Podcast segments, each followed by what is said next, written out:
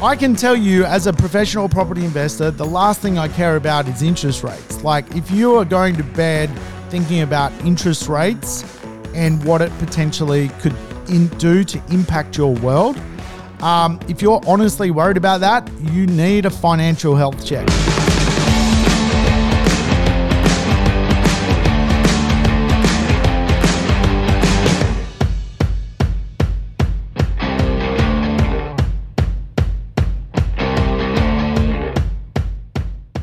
Welcome to the Urban Property Investor. I'm your host, Sam Saggers, here to help you crack the code of real estate wealth. Today's show, a code cracker. We're going to dig into Doom. Yes, we're going to learn some sins when it comes to real estate. We're going to have the Doom conversation, which is never fun. But we're also going to leave this episode understanding philosophy and psychology that surrounds the real estate economy. If it's your first time tuning into the show, welcome to the show. Just remember, play the show in double speed. And of course, other episodes of the podcast are all lessons on real estate. So if you want to learn, you go listen to the episodes. If you want to listen to waffle, then you go somewhere else because there's plenty of podcasts that waffle. This podcast is all about lessons. Today's lesson, we're going to learn about philosophy, we're going to learn about psychology, we're going to dig into doom. There's a lot of doom in the world right now. I'm sure you would agree what we are seeing over in Europe is just mind blowing. I think old Putin's finally lost his marbles. You would have to say the dude has finally lost his marbles. I thought he had lost his marbles when he was uh, shirtless on a white horse. Imagine ScoMo on a white horse without a shirt on running around absolutely bananas what he is doing to the Ukraine. And of course, this is all geopolitical tensions. There's background stories to all this. Has NATO breached uh, Russian, you know, confidence by basically encroaching too far to Moscow?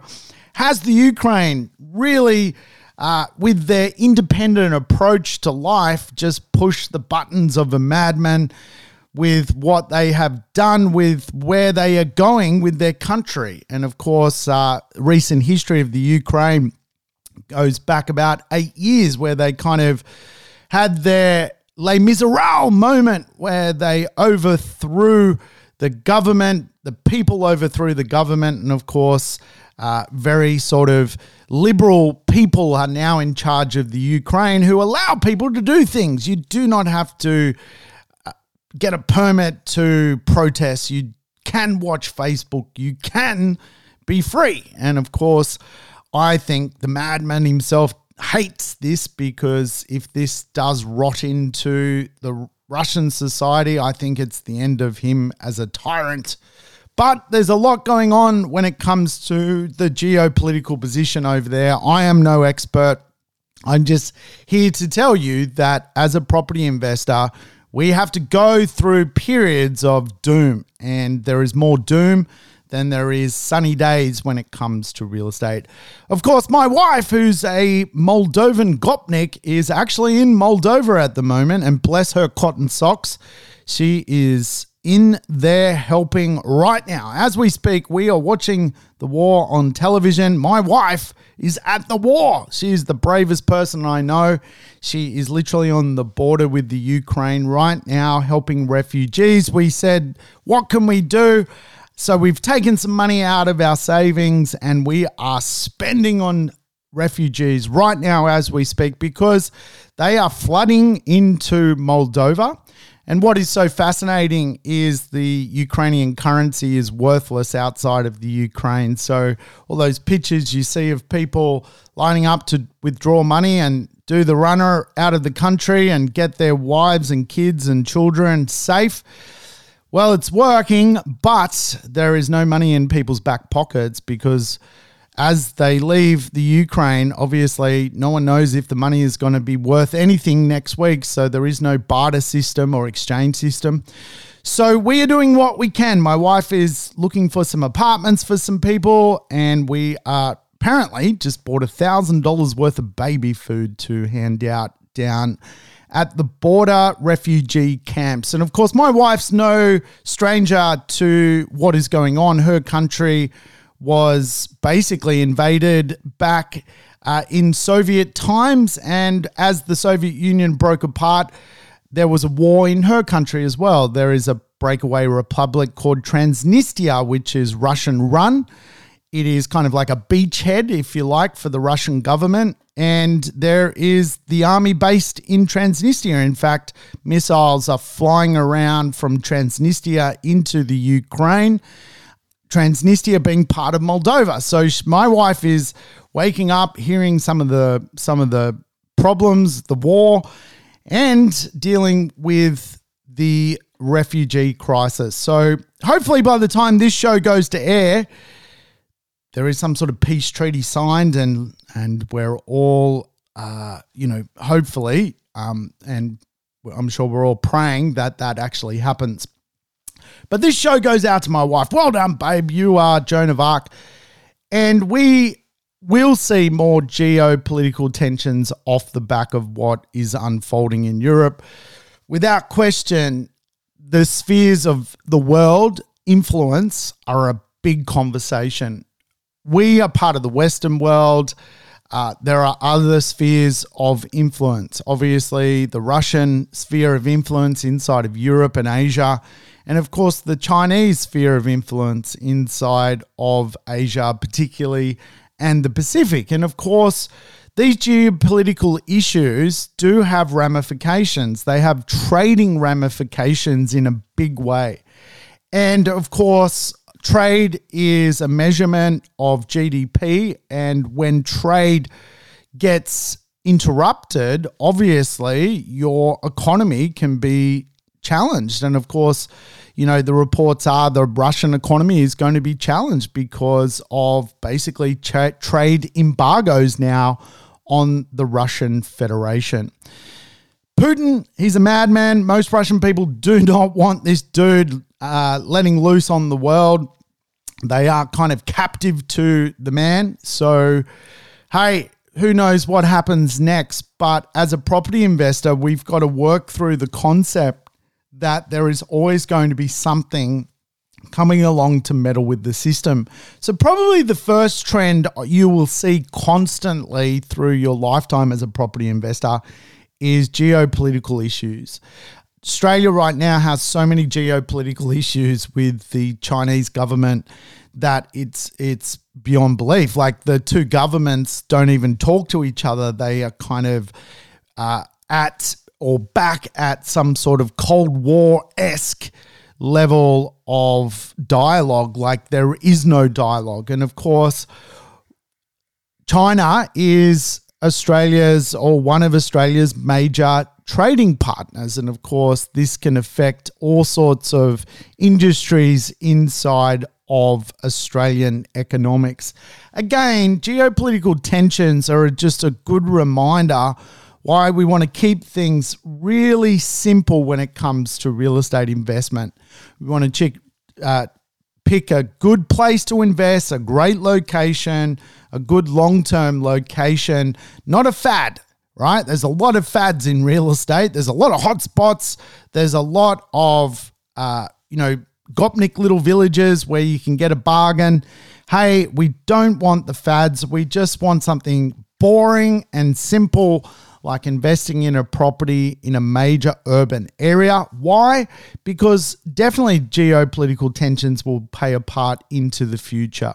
Many industries will be impacted. And of course, when industries are impacted by geopolitical tensions, that has a domino effect, right? And of course, the more jobs in an economy, the less impact that economy has. Now, think about things which disappear, right? I think you can all go back to, for example, Australia produced and manufactured cars. We had a, a car manufacturing presence in Australia. We were like one of seven countries around the world that could build a car from scratch. You could literally go, there's no car, and then it would come off the assembly line and there would be a car. That obviously disappeared because of really uh, you know, Australia's inability to produce affordable cars and and arguably even good cars. And so when that disappeared, many cities were like, well, is this going to create just a massive problem for their cities. And it didn't, right? And the reason it didn't is because there was plenty of other jobs for those highly skilled people to go and find, right? So this is the point. Like if you're in a small town and one of these industries shuts down, that is the end of the town. And of course, it is a bit of a deadly sin to put yourself in a property position where you're going to be impacted even by geopolitical tensions, which feel far away. But the point is, uh, things like what we are seeing unfold are real, they happen. And as such, you know, it's just a good reminder that we want to keep things simple as a property investor. We will feel better from a psychological point of view if we own assets in major urban areas. I have studied human beings, and when they buy in sleepy little towns, they get very nervous. They when those sleepy towns go to sleep, they wake up and they wake up in a big way and start to get very very nervous. They want to they there is no news that comes out of little places. They are completely concerned their money is trapped in weird little Gopnik villages. I've seen this before.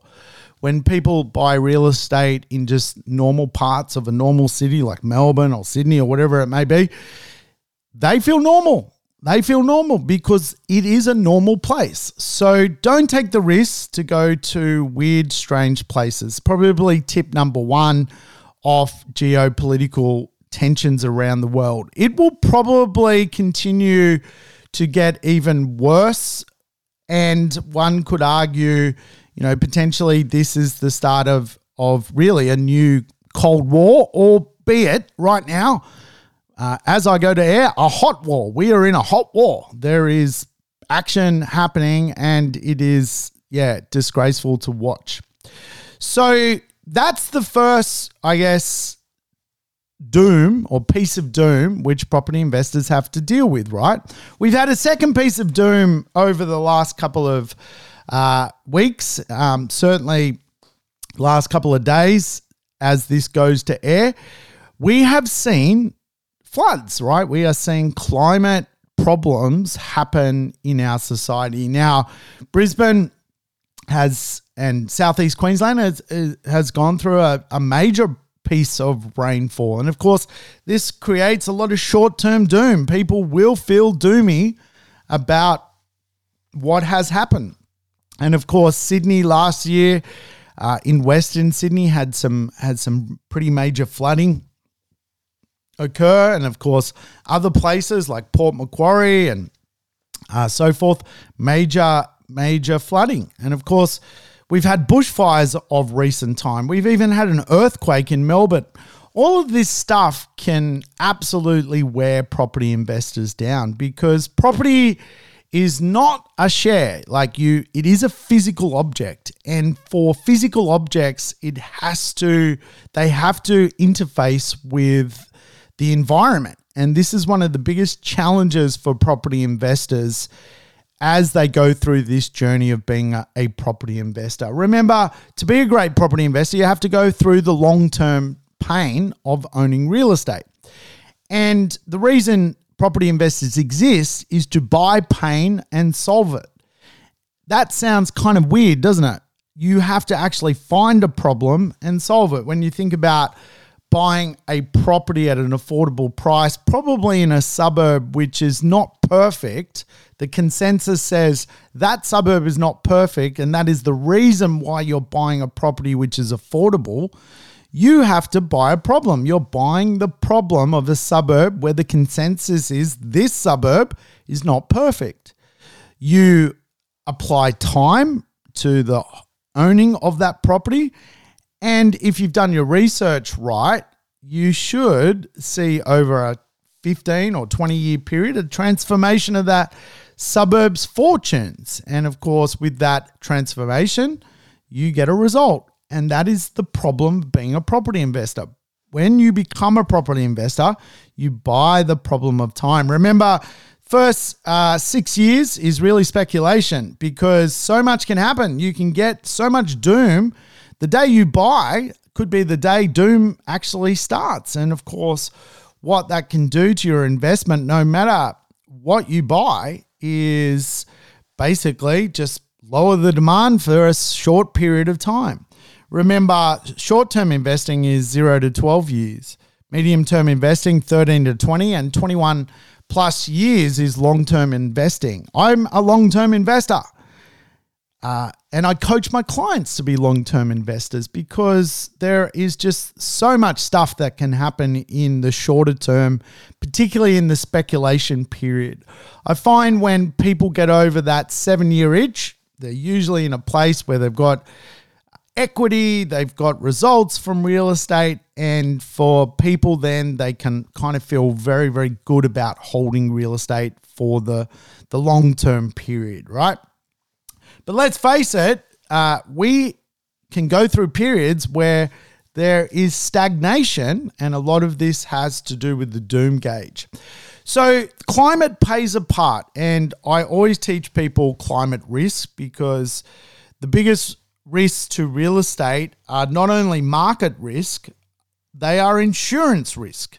So, there's kind of four major risk groups which I teach people, right? You got market risk, got operational risk, you've got capital cost risk, and you've got insurance risk. And obviously, you need to own real estate in areas which are insurable. Despite things like floods coming along, like no one control can control the weather, but the point is where the uh, floods have been of late have all been insurable areas, which is great. There are uninsurable places. In fact, uh, you could go above what is it, the Tropic of Capricorn, and most real estate above the Tropic of Capricorn would are struggling to get enough insurers to want to partake in insuring real estate above the Tropic of Capricorn. So you've got to be very, very, uh, you know, you've got to absolutely hone in here. Keep it simple because you are going to deal with doom. We're dealing with geopolitical tensions as property investors. We're dealing with things like floods as property investors, and this rattles people's psychology in a big way, right? We are dealing with bushfires. So you constantly deal with stuff. And I think, you know, COVID times, if you like, have been, you know, a little bit of a blessing in disguise for the property market, but it's kind of also masked, if you like, that real estate is a tough sport. It's not an easy game to play. It's not as simple as just buying something and it goes up in value. You've got to work your way through problems, and problems are aplenty, right? That's just the nature of the beast. So, the next thing I want to teach you is the idea of philosophy. Philosophy plays a massive part in psychology. Now, there are two types of, or two pieces of philosophy which I teach my clients. One is agnotology, and the other is epistemology, which uh, hopefully I'm saying right. Agnotology is the production of ignorance. Yes, that is uh, philosophy, to produce ignorance. Agnotology is the production of ignorance. Epistemology is the production of knowledge, something real, right? And so, as a property investor, we're going to constantly read newspapers, see the news, go home and watch the news. And again, if we are not across what is real and what is fake, we can have the bejesus scared out of us. Even watching the war, you know, depending on which television program you watch, you can see both epistemology and agnotology at work. You can see fake news, you can see real news, and again, it's it's. Uh, I think you know the only thing Trump really sort of came up with was the idea that there is fake news, right? And he, and everyone's kind of uh, realized, well, agnotology is out there, right? And as a property investor, you're going to be fed so much media noise that it can scare you as a property investor. And again, I see so many people get scared because of agnotology, the production of ignorance, that they give up on real estate too quickly. And everyone produces fake news. It's just like it's it's so widespread. You can go and watch banks, and banks, as you know, are massive producers of fake news. They will give everyone a forecast that interest rates are going to go up, and really what they're doing is agnotology, producing ignorance. So people feel like, oh, the bank says the interest rates are going to go up. So what are they doing? Actually, they're selling fixed mortgages, right? So this again is the ongoings inside the real estate marketplace. Now, a lot of coaches will say just turn down the noise and you'll never have a problem. Certainly, plenty of people I work with operate that way. They sort of don't even watch television, right? Which is great. I'm probably more a wide eyes wide open kind of dude. I like to uh, I like to see the agnotology and epistemology. I like to understand. Well, hang on a minute, that is so fake. Wow, what bullshit! How can they say that? And then I like to, you know, uh, concur that things are actually knowledgeable and real, right? So I think as a property investor, we've got to be able to understand there is a difference between the two, okay? And it is philosophy. It's not just someone going, yeah, that's not real, mate. Like, there is a science behind this stuff. And media organizations love clickbait. And I think Doom is, you know, if it bleeds, it leads, as they say in the media industry. So, you know, you have to read between the lines, you have to be skilled. So remember, agnotology and epistemology. What is real? What is fake? I even see, like, for example, investor agents and buyers agents and and so forth you know basically use fake news constantly to uh, produce ignorance right then their version of ignorance is show something fake and you'll basically get someone to fall into the trap of doing business with you. And of course, I see so many little Gopnik deals by buyer's agents who've been around the block for about two years, uh, talking about, you know, stuff that, you know, you shouldn't buy, right? It is they're they're spreading the production of ignorance. That's all they're doing. They're going, You're ignorant. I'm going to spread more ignorance to you. And fool you into activating yourself on a lemon, right? That's that's what's going on out there. And I see so many buyers agents that do two-day courses on real estate and they've been buyers agents for 2 years. I'm telling you like they're just not skilled enough. They haven't been around the block enough to see the cycles do their thing, right? The cycles do their thing and uh, it's you know perhaps they they don't even realize they're doing it. I don't know, but that's what's happening, right? That is what is happening. So other doomy things you're no doubt going to see is inside of economics is always the stock market crash. Stock market, as they say in the game, takes the elevator up and, uh, well, no, sorry, takes the escalator up and the elevator down. So it can have big swings. And one could argue there are so many stocks overpriced at the moment that no doubt a correction in the stock market is due. There are a lot of stocks out there where the companies actually have no customers, but lots of investors. And, you know, there are some really high level co- companies that have this, you know, problem, if you like. And again, it's like, it's just that you know people aren't buying their stuff but people believe in their future. So they attract so much capital to invest but they've never made a profit. And again like the whole concept of running a company is to make a profit. As a director of a company your job is to make a profit.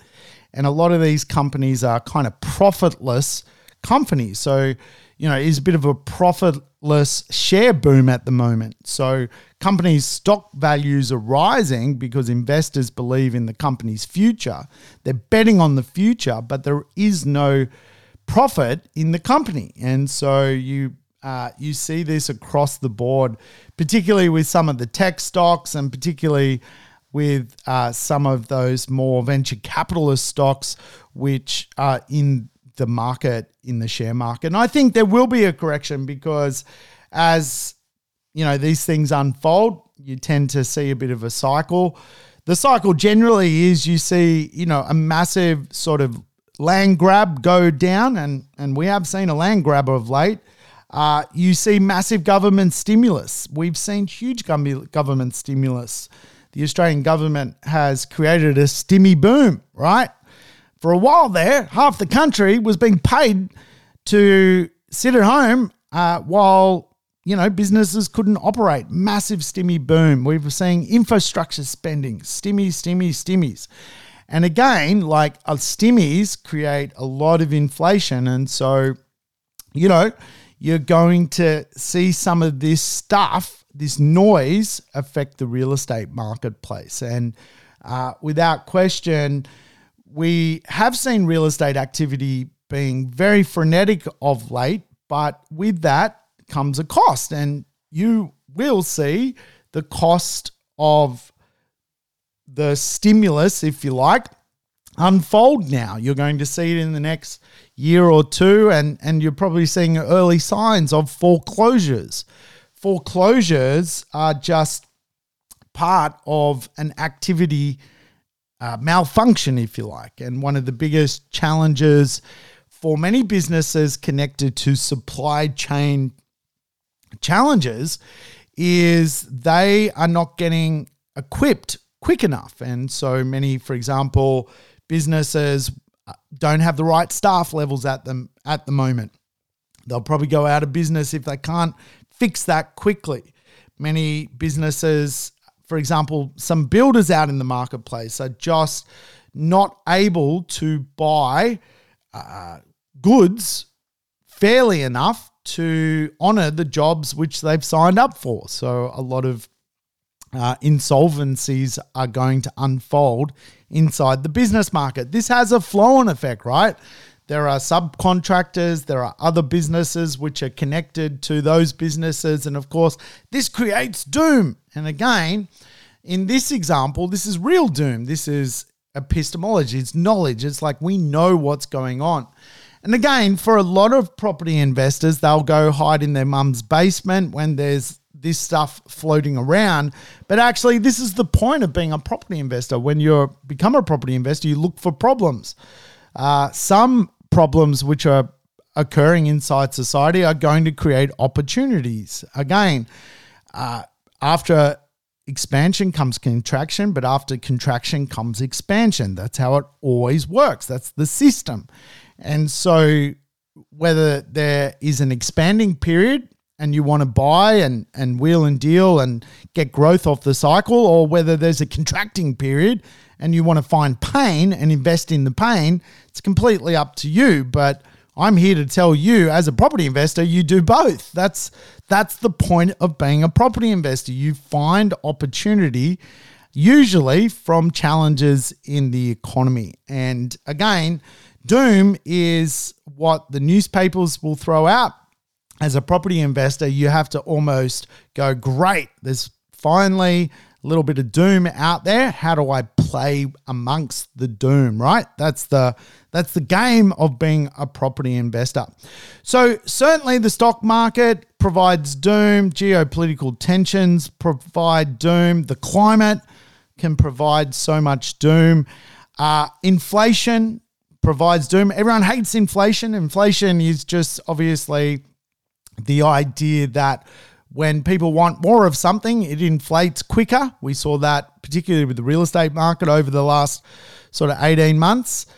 If people want something, it inflates quicker. If there's not enough of something, it inflates quicker. And of course, to slow down inflation, to make sure that things still remain affordable, the uh, powers that be, if you like, tend to want to put up interest rates or change the cost to borrow money so people spend less to control inflation. And again, inflation is kind of a health metric of what is going on. People want stuff, there's not enough stuff around, so it basically goes up in value. And again, like inflation is absolutely going to be a thing that, you know, people get all doomy about. But I can tell you, as a professional property investor, the last thing I care about is interest rates. Like, if you are going to bed thinking about interest rates and what it potentially could in, do to impact your world, um, if you're honestly worried about that, you need a financial health check because, you know, I work with 11 other coaches, if you like, of finance. And I don't, not one of us is sort of worried if interest rates were to go up, like because we set up buffers, we've got a game plan, right? And I think it's a deadly sin to not treat business like real estate as a business. And this is this is the challenge for people is they put themselves in these in the environment of being a property investor, but forget to set up the right structures, having offsets, having equity buffers, having uh, you know, the ability to prepay their mortgage even if they're worried about it, right? So you've got to you've got to put yourself in a winning position because doom is no doubt uh, always going to rattle you. So again, like a lot of property investors I know really don't care about the interest rate conversation. It's kind of a boring conversation. And if it's not a boring conversation to you, it just use that lesson, if you like, as a bit of a wake up call that potentially you've got to structure your assets better so you don't even care about this stuff. Like, why are we even talking about the uh, possibility of an interest rate rise, right? That is, again, just a failure to play, if you ask me. You're not playing the game. You've got to play the game the way it is. And again, you know this is why you've got to you've got to have a bit of a checklist as to the doom world. And i'll give you some tips um, as we sort of flow on. What other doom is out there? Well definitely you've got uh, geopolitical doom you've got the stock market you've got uh, trade wars you've got inflation you've got supply chain issues you've got climate change issues. I mean a lot of the cost in building have gone up not only from COVID, but from the 2019 bushfires. Like climate change is costing everyone who's renovating their house. It's as simple as that. And again, like if you you'll see things in the newspapers like Bob can't afford to finish his renovation because things have skyrocketed in price. That's that's going to happen. And your job is to firstly go, well, is that epistemology or is that agnotology? That's the first thing. Is that going to psychologically rattle me? Is there actually opportunities in some of these sort of things going on, right? And that's just the way it works, right? So we have to deal with this stuff called doom and you know, as a property investor, it's just it's just the conversation I need to have today, right? So, what other doom is out there? Well, without question, you can see uh, you know, things like over what is occurring in China. I mean, China's property market could melt down tomorrow morning. Debt levels are very, very high with developers. There's a lot of unsold stock.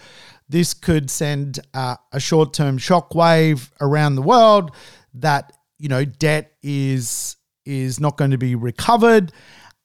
As I've alluded to, I think on past podcasts, you know, there's over 20 million unsold properties in China. China builds ghost cities hopes the population increases and moves to these ghost cities. They obviously got a massive population, so they have to control housing completely different to Australia, where they have to build it first in case there is a spike in population. You know, a billion people, you need to have spare inventory. And of course, a lot of that spare inventory is not being sold at the moment as China's economic progress through coronavirus stalls a tad. So, again, this is all normal. I mean, I personally loved living through the global financial meltdown in 2008.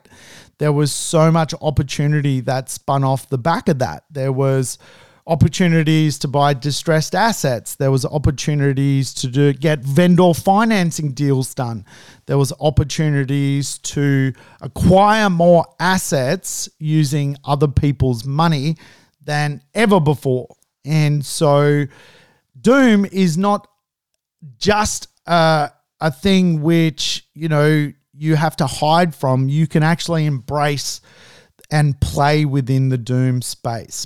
But I think all of this doom comes back to some very simple pieces of logic inside of real estate. First one is you've always got to play.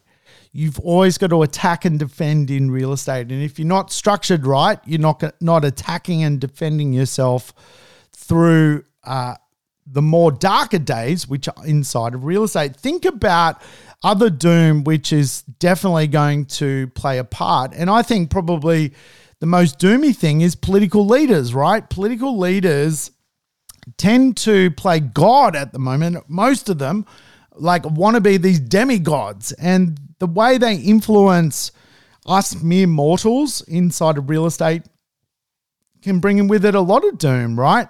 You know, you've had APRA back in 2017, 16 you know, cause massive malfunctions in the real estate marketplace by intervening and not lending, allowing money to be lent to investors. And again, debt levels basically were high, but what that is now going to do is cause a domino effect that there is no stock.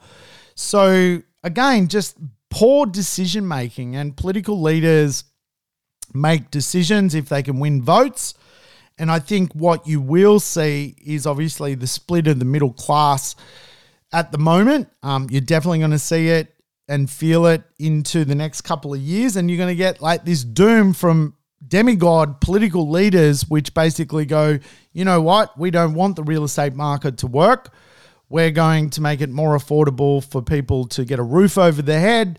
Uh, there's going to be an agenda for that that is going to impact the real estate market. There are already levies being spoken about to apply to particularly developers to produce stock. They need to contribute, for example, to an affordable housing fund. So there is a lot going on, which, from a political standpoint, can create a lot of unease in the real estate market. It's not going to go away, it's always going to be like that for every good influence political powers do to the real estate market, there is a counter influence as well. And again, you're going to see doom coming from, yeah, that side, that part of the world is is probably one of the most, uh, you know, interesting ones because pol- politicians love controlling the narrative and will use agnotology, the production of in- ignorance, to do it. They will win votes by picking on someone. And I think, you know, we can go back to Bill Shorten's campaign, which was flawed. He decided to do it. He went for it, right? He went straight up the guts. He was like, I'm going up the guts with this. I am going to say there's two classes in Australia the rich are the people who provide the houses are going to be completely disadvantaged. So the people that don't provide the houses get, uh, you know, get get a more affordable product, and it got spat out, right? But that idea of producing ignorance around that was the political forum, and again, we just need to be able to go, you know, we're in, we're as a property investor buying the problem of time. And you're not going to go 20 years as a property investor without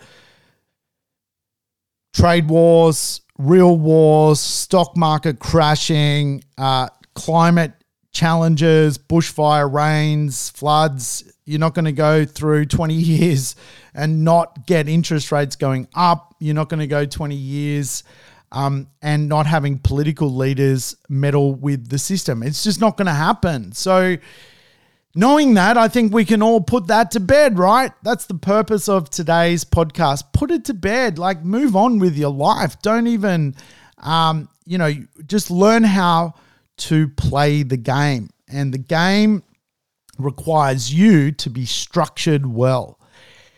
And this is where I think property investment breaks down for people. I mean, I teach seven plans in property investing because property investment is not about buying a property. So many people focus on the buying the property part and think that is just all you need to do. It's not at all. It's one component.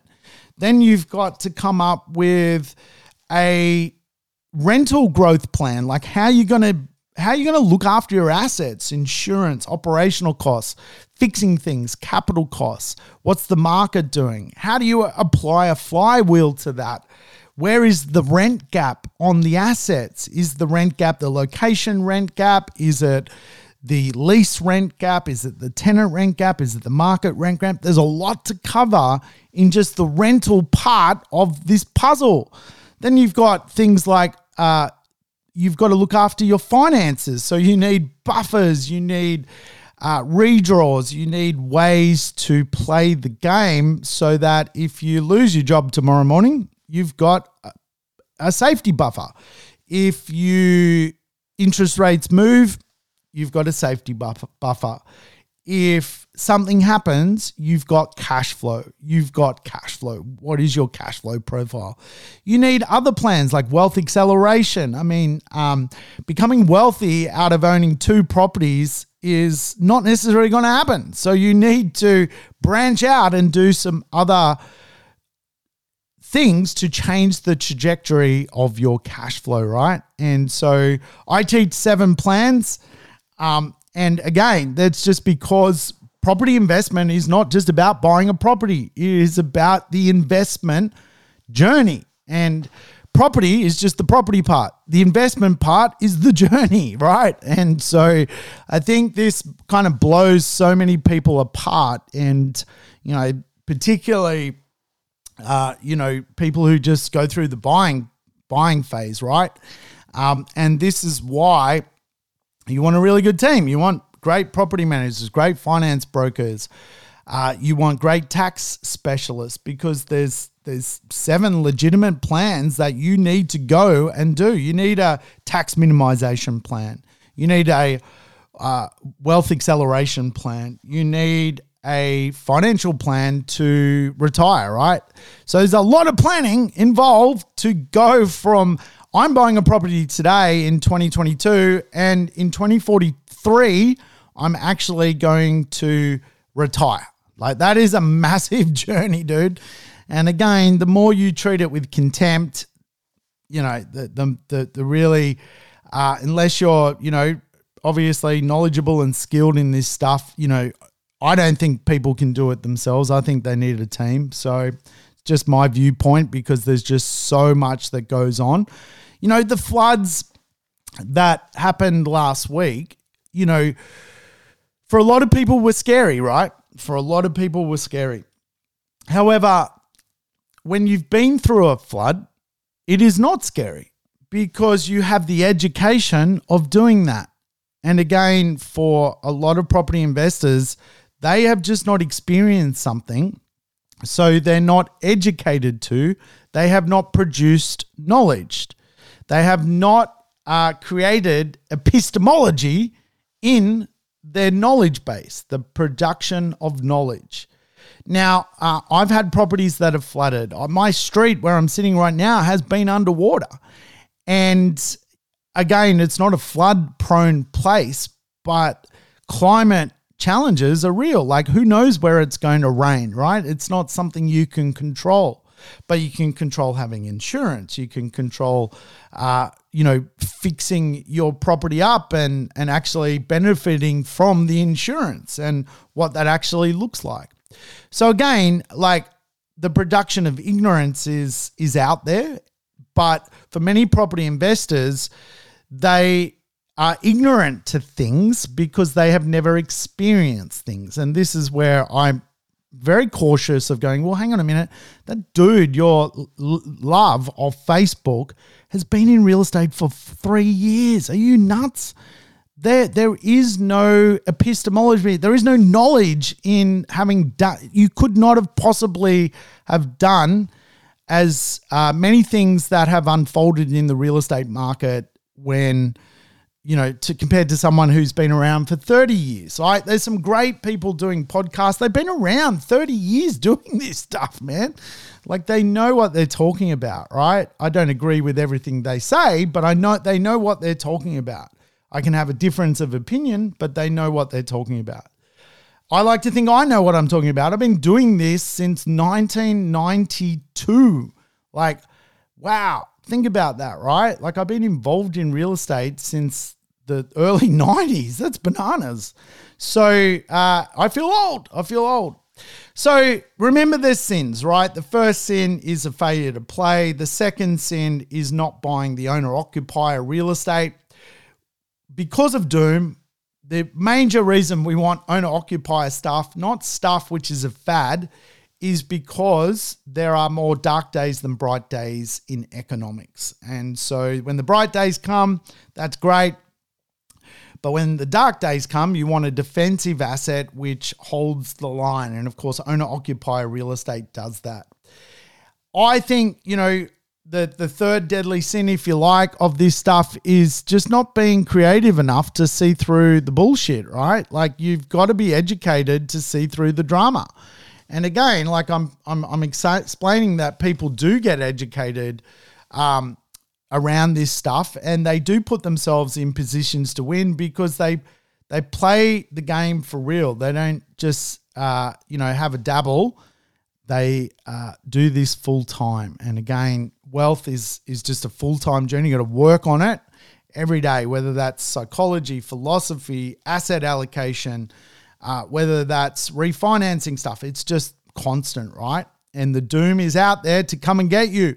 Remember, next deadly sin is just buying in a subpar location because when things get gloomy, subpar locations get hit the hardest.